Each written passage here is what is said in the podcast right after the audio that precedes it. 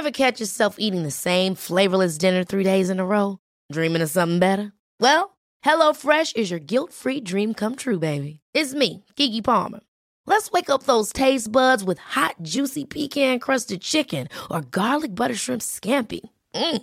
Hello Fresh. Stop dreaming of all the delicious possibilities and dig in at HelloFresh.com. Let's get this dinner party started. One size fits all seems like a good idea for clothes until you try them on. Same goes for healthcare. That's why United Healthcare offers flexible, budget friendly coverage for medical, vision, dental, and more. Learn more at uh1.com. Quality sleep is essential. That's why the Sleep Number Smart Bed is designed for your ever evolving sleep needs. Need a bed that's firmer or softer on either side? Helps you sleep at a comfortable temperature? Sleep Number Smart Beds let you individualize your comfort so you sleep better together. JD Power ranks Sleep Number number 1 in customer satisfaction with mattresses purchased in-store. And now, save 50% on the Sleep Number limited edition Smart Bed for a limited time. For JD Power 2023 award information, visit jdpower.com/awards. Only at a Sleep Number store or sleepnumber.com. Henry läser Wikipedia.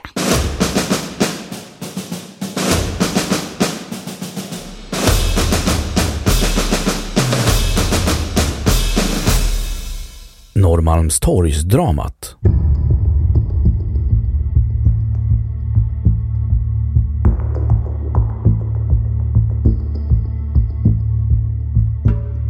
Norrmalmstorgsdramat var ett gisslandrama i Sverige som ägde rum den 23 till 28 augusti 1973 på dåvarande Kreditbanken vid Norrmalmstorg i Stockholm. Dramats förlopp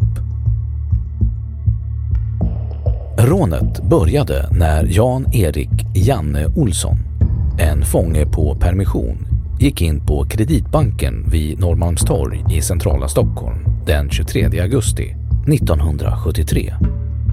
Olsson var beväpnad med en k-pist och dynamit och avlossade en skottsalva ut i lokalen.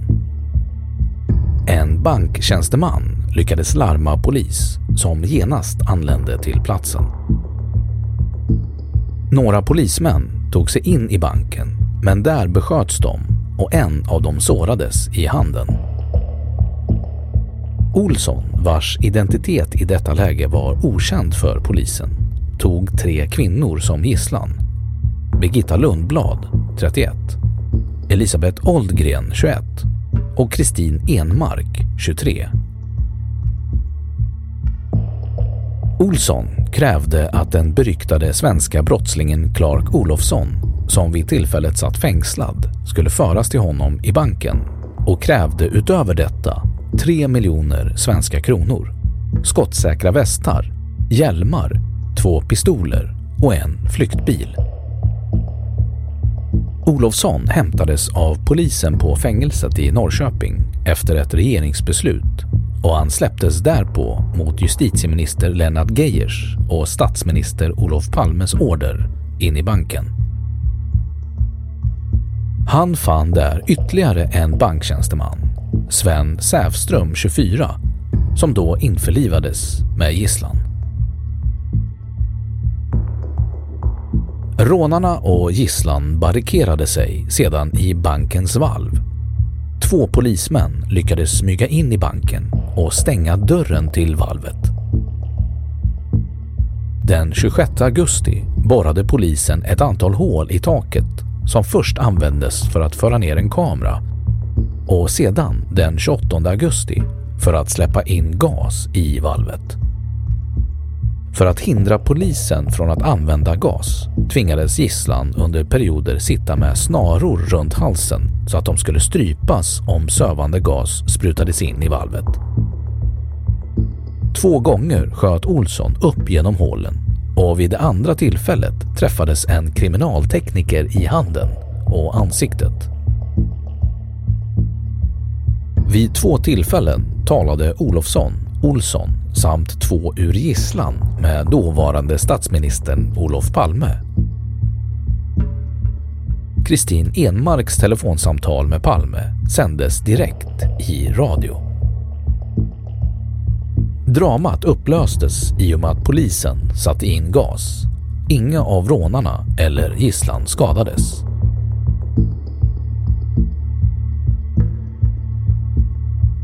Efterhistoria Janne Olsson dömdes till tio års fängelse, avtjänade sitt straff och har sedan dess inte dömts för några liknande brott. I mitten av 1990-talet flyttade han till Thailand. Clark Olofsson dömdes för rån i tingsrätten men friades i hovrätten eftersom han hävdade att han bara försökte skydda gisslan. Han har sedan dess upprepade gånger dömts för våldsbrott, bland annat i Danmark.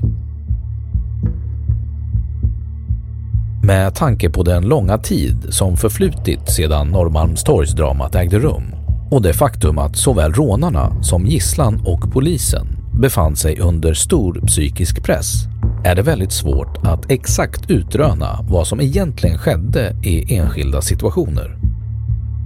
De personer som var involverade i dramat och som ställde upp på tv-intervjuer 2003 i samband med 30-årsdagen av dramat hade emellanåt väldigt olika minnesbilder av detaljer i händelseförloppet. Mest påtagligt var att Janne Olssons och Clark Olofssons berättelser ofta gick vitt isär och sa emot varandra. De mer seglivade ryktena och spekulationerna efter Norrmalmstorgsdramat har dock varit att 1. En eller flera av kvinnorna skulle ha utsatts för någon slags övergrepp då de skrikit panikartat i samband med att polisen borrade hål i taket till bankvalvet. Ganska snart kunde dock detta avskrivas då man på den bandade ljudupptagningen efter att den tvättats inom citationstecken kunde höra att ropen gällt att man ville att polisen skulle sluta borra. 2. Statsminister Olof Palme engagerade sig personligen i dramat och talade bland annat med en av kvinnorna i gisslan, Kristin Enmark, på telefon. Polisen spelade in totalt 45 minuter av dessa samtal och delar av detta material användes vid de följande rättegångarna.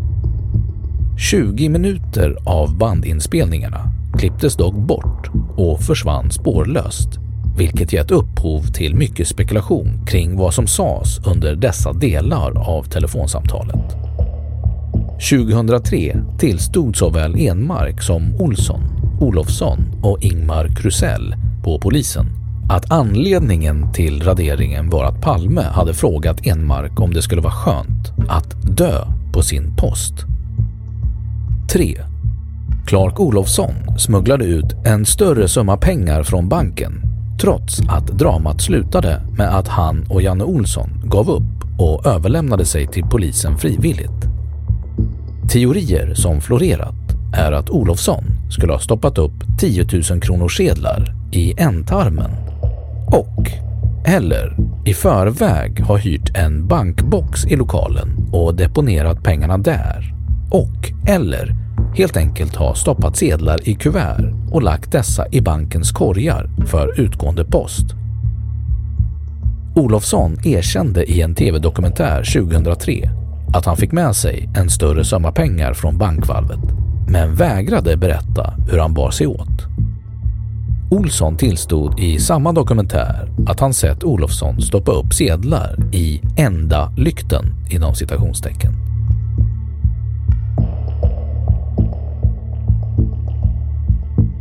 Stockholmssyndromet Ett berömt fenomen från Norrmalmstorgsdramat var Stockholmssyndromet, vilket kan liknas vid ett psykologiskt fenomen där en person i en hotsituation, som till exempel ett gisslandrama, börjar sympatisera med gärningsmannen och försvarar dennes agerande.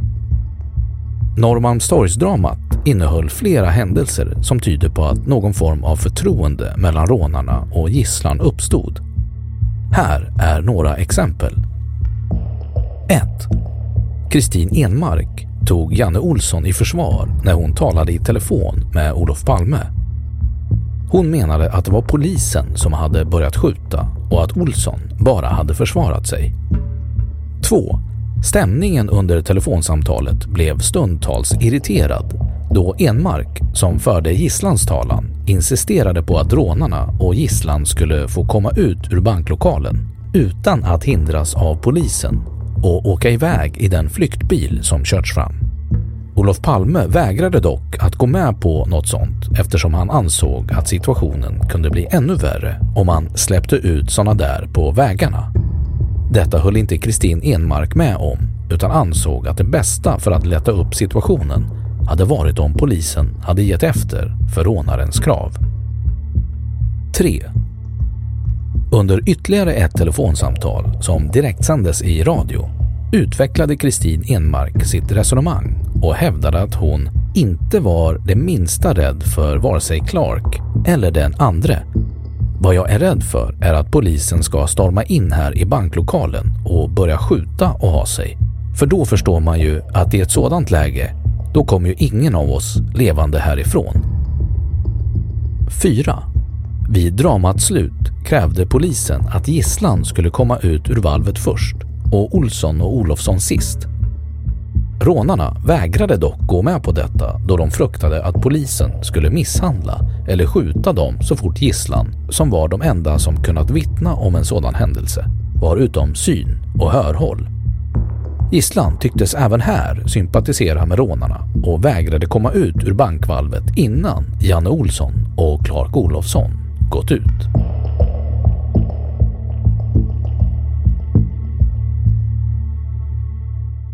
Då har Wikipedia sagt sitt om Norrmalmstorgsdramat.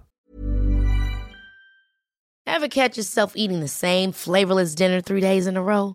Dreaming of something better? Well, HelloFresh is your guilt-free dream come true, baby. It's me, Gigi Palmer. Let's wake up those taste buds with hot, juicy pecan-crusted chicken or garlic butter shrimp scampi. Mm. Hello Fresh. Stop dreaming of all the delicious possibilities and dig in at HelloFresh.com. Let's get this dinner party started. Even when we're on a budget, we still deserve nice things. Quince is a place to scoop up stunning high end goods for 50 to 80% less than similar brands. They have buttery soft cashmere sweaters starting at $50, luxurious Italian leather bags, and so much more. Plus, Quince only works with factories that use safe, ethical, and responsible manufacturing. Get the high-end goods you'll love without the high price tag with Quince. Go to quince.com/style for free shipping and 365-day returns. Och nu källhänvisning.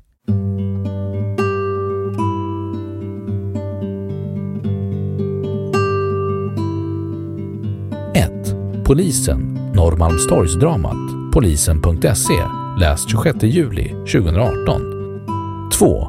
Gisslan i telefon med Olof Palme, Sveriges Radio, 22 maj 2006, läst 27 maj 2020. 3. Nils Bejerot, Strategin i sexdagarskriget vid Norrmalmstorg. 4. Novagruppen, 9 januari 2013, Norrmalmstorgsdramat inifrån, Läs 30 mars 2018. 5. Norrmalmstorgsdramats flyktbil till salu. P1 Morgon 3 februari 2016. Åtkomst den 3 februari 2016. 6. Möt polismannen som ägde Mustangen som skulle bli flyktbil. Nordegren och Epstein 2 februari 2016. Återkomst, återkomst den 3 februari 2016.